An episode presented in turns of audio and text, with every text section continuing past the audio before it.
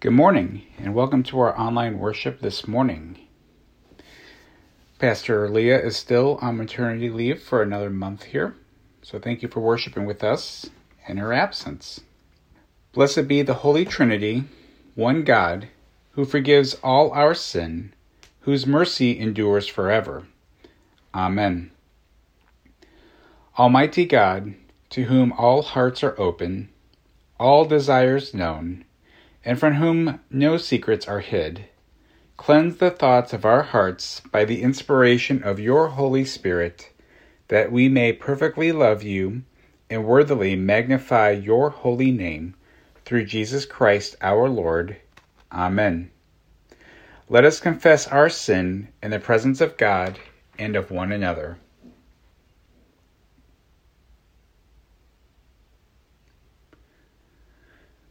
Gracious God, have mercy on us. We confess that we have turned from you and given ourselves into the power of sin. We are truly sorry and humbly repent. In your compassion, forgive us our sins, known and unknown, things we have done and things we have failed to do.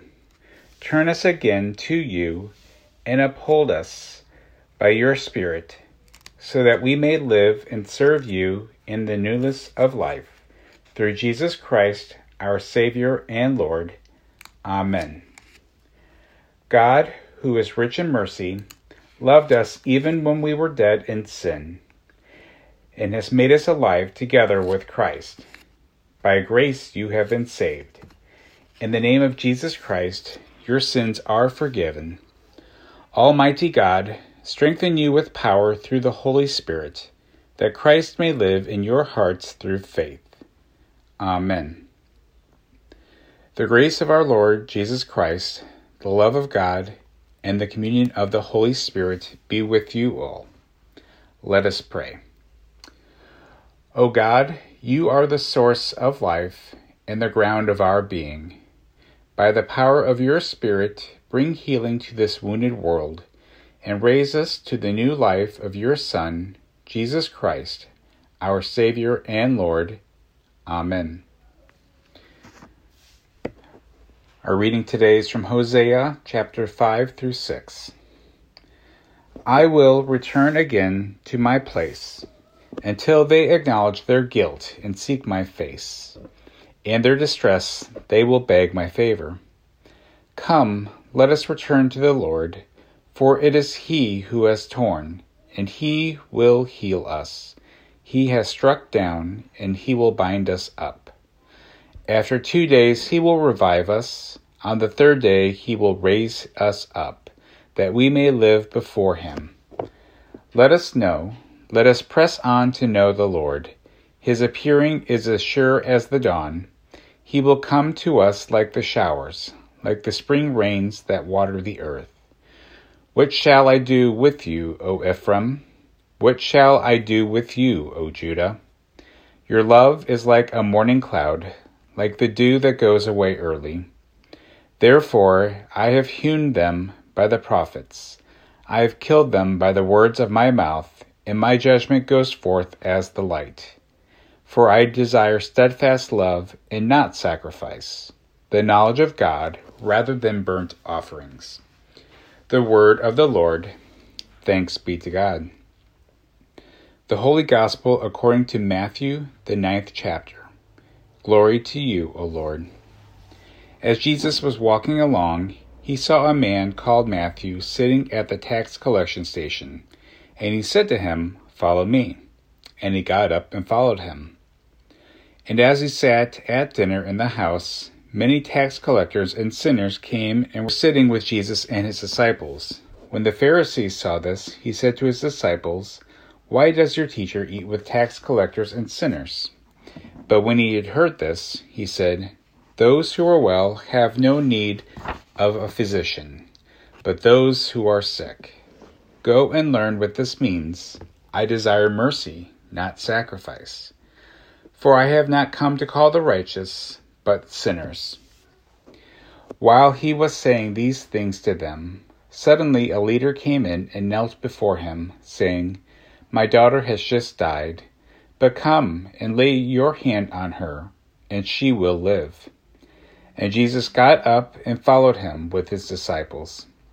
Then suddenly a woman who had been suffering from a flow of blood for twelve years came up behind him and touched the fringe of his cloak. For she was saying to herself, If I only touch his cloak, I will be made well.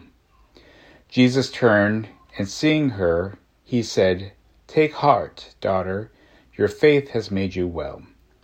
And the woman was made well from that moment. When Jesus came to the leader's house and saw the flute players and the crowd making a commotion, he said, Go away, for the girl is not dead, but sleeping. And they laughed at him. But when the crowd has been put outside, he went in and took her by the hand, and the girl got up. And the report of this spread through all of the district. The Gospel of the Lord. Praise to you, O Christ.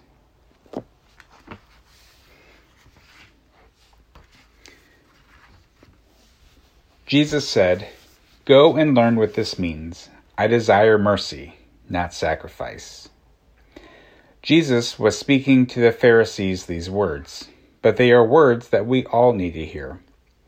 Today, as we are able to read the Bible and know what the end result of Jesus' ministry is, we see the Pharisees as enemies, antagonists, villains, and quite possibly evil. With that mindset, it might be easy to think that Jesus isn't talking to us too. But I have heard it explained that the Pharisees were actually not that different from you and me. The Pharisees were a group of leaders of the church. They were faithful stewards of their portion of Judaism faith in the time of oppression. They kept Jewish traditions going strong when doing so was a tricky balance. Traditions can be good. They can bring comfort to us. We are creatures of habit as humans, and especially as Lutherans. But among all the good they did, the way the Pharisees distorted their traditions allowed them to hold power. They were devout but used their religion to further their own interests at times. Jesus not only sees through it, he has the audacity to call out these Pharisees, sometimes very publicly. The Pharisees thusly return the disrespect they perceive that Jesus is showing. And so, Jesus challenges the Pharisees to repent and use their willingness to uphold their, their religious tradition of sacrifice for God's interests, not their own. When we hear of sacrifice, what do we think of?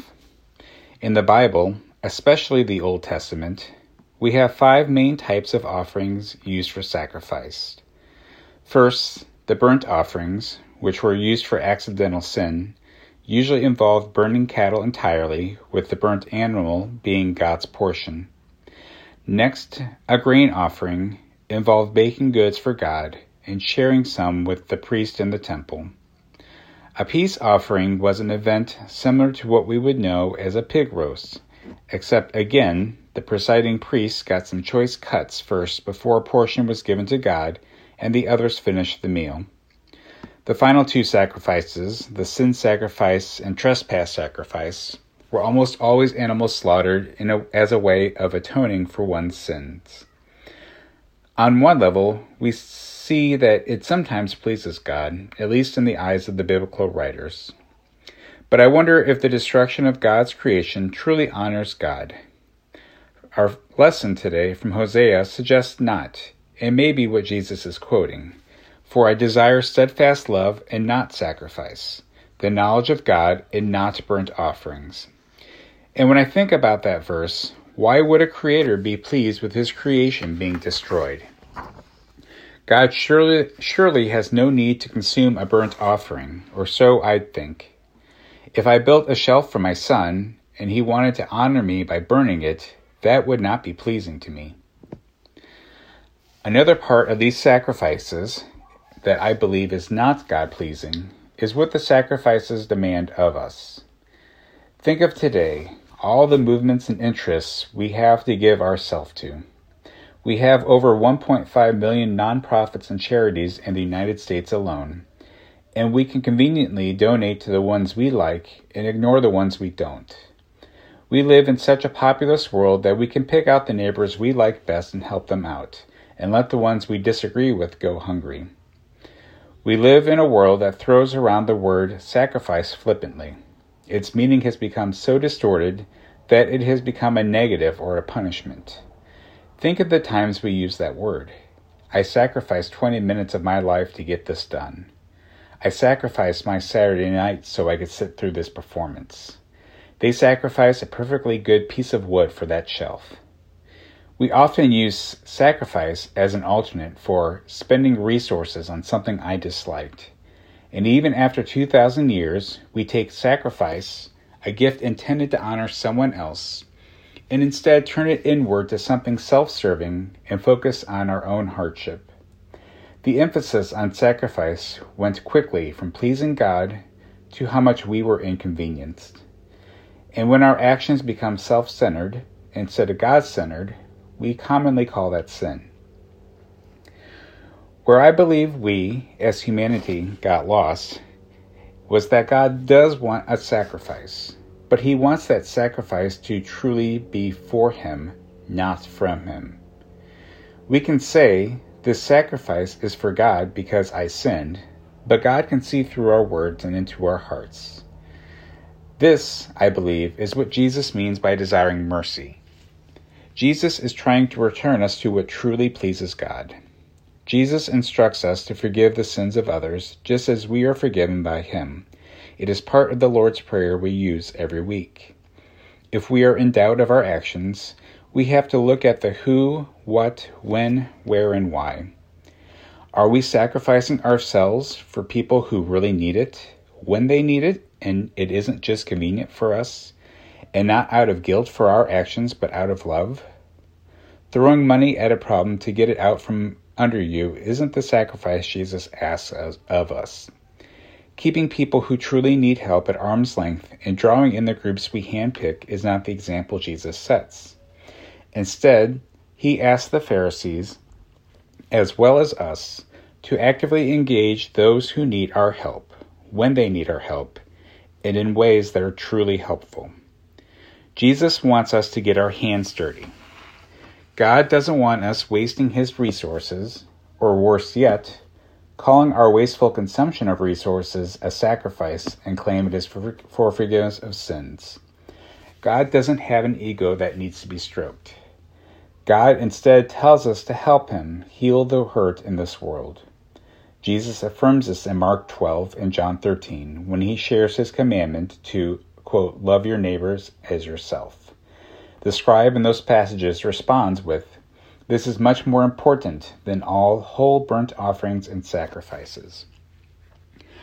Of course, I speak all of this to you not from a place of authority or achievement, but one of guilt. I know the times in my life where I failed to follow Jesus' words, and those times flash through my mind randomly as I continue on my path through life. The good news is that Jesus doesn't expect us to bat a thousand. For you non baseball folks, that loosely means to be perfect. Jesus knows that we will fail to show mercy. Jesus knows that we will not always love our neighbor. Jesus knows that we will allow our thoughts to turn inward. It is why we open every service with a confession of sins. It is why we why many of our prayers open with us asking for Jesus' mercy. Despite the condemnation this reading sounds like, I believe Jesus wasn't out to make villains of the Pharisees that day. Much like Luther sought to reform the wrongs he saw in the Catholic Church, Jesus was attempting to bring the Jewish religion back to the glory he knew it could be. Jesus' teaching was not one of rep- repudiation, but of love. Jesus knew the Pharisees' intentions were not always pure, but desired that his example and sharp words would lead him back in the right path. Jesus wanted the Pharisees to take the energy and devotion that they had to their sacrifices and instead devote it to mercy. Jesus knows all of us in ways we cannot fathom, and he knows how to speak to us in ways that grab our attention and bring us to the realization of how we have become misguided. We often use the word repent to describe this, and repentance is not a negative word, but a positive one. When we repent, we are responding to the call of God that draws us closer to Him. Jesus forgives us when we fail to show mercy, when we let opportunities pass us by, and when our focus turns inward. And we should not let any failures in the past give us pause in the future. We must always remember that we are children of God, and that no matter how badly we might bungle an honest attempt to show mercy, Jesus forgives us. And we, when we think we don't know what to do, we need to trust the Holy Spirit will guide us. God commands, the Holy Spirit leads, and Jesus bestows mercy upon us. When we follow this example, our actions will too be merciful, not sacrificial. The Holy Trinity describes mercy in its purest form. Amen.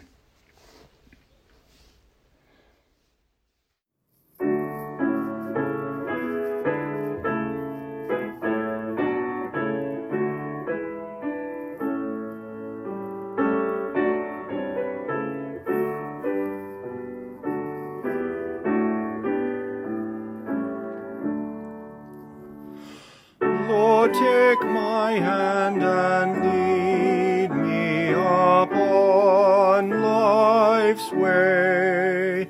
Direct, protect,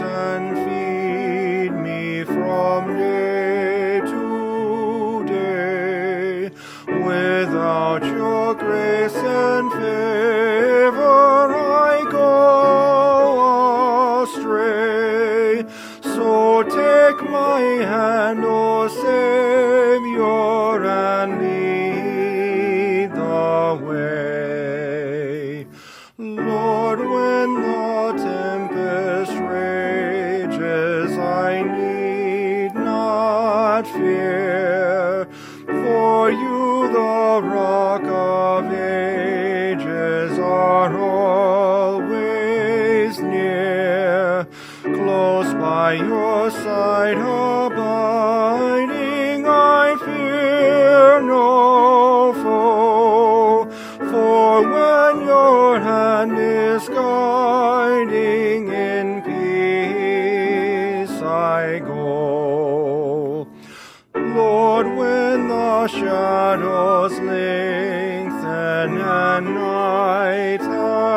come, I know that you will strengthen my steps toward home. Then nothing can impede me, oh blessed friend. So take my hand and lead me unto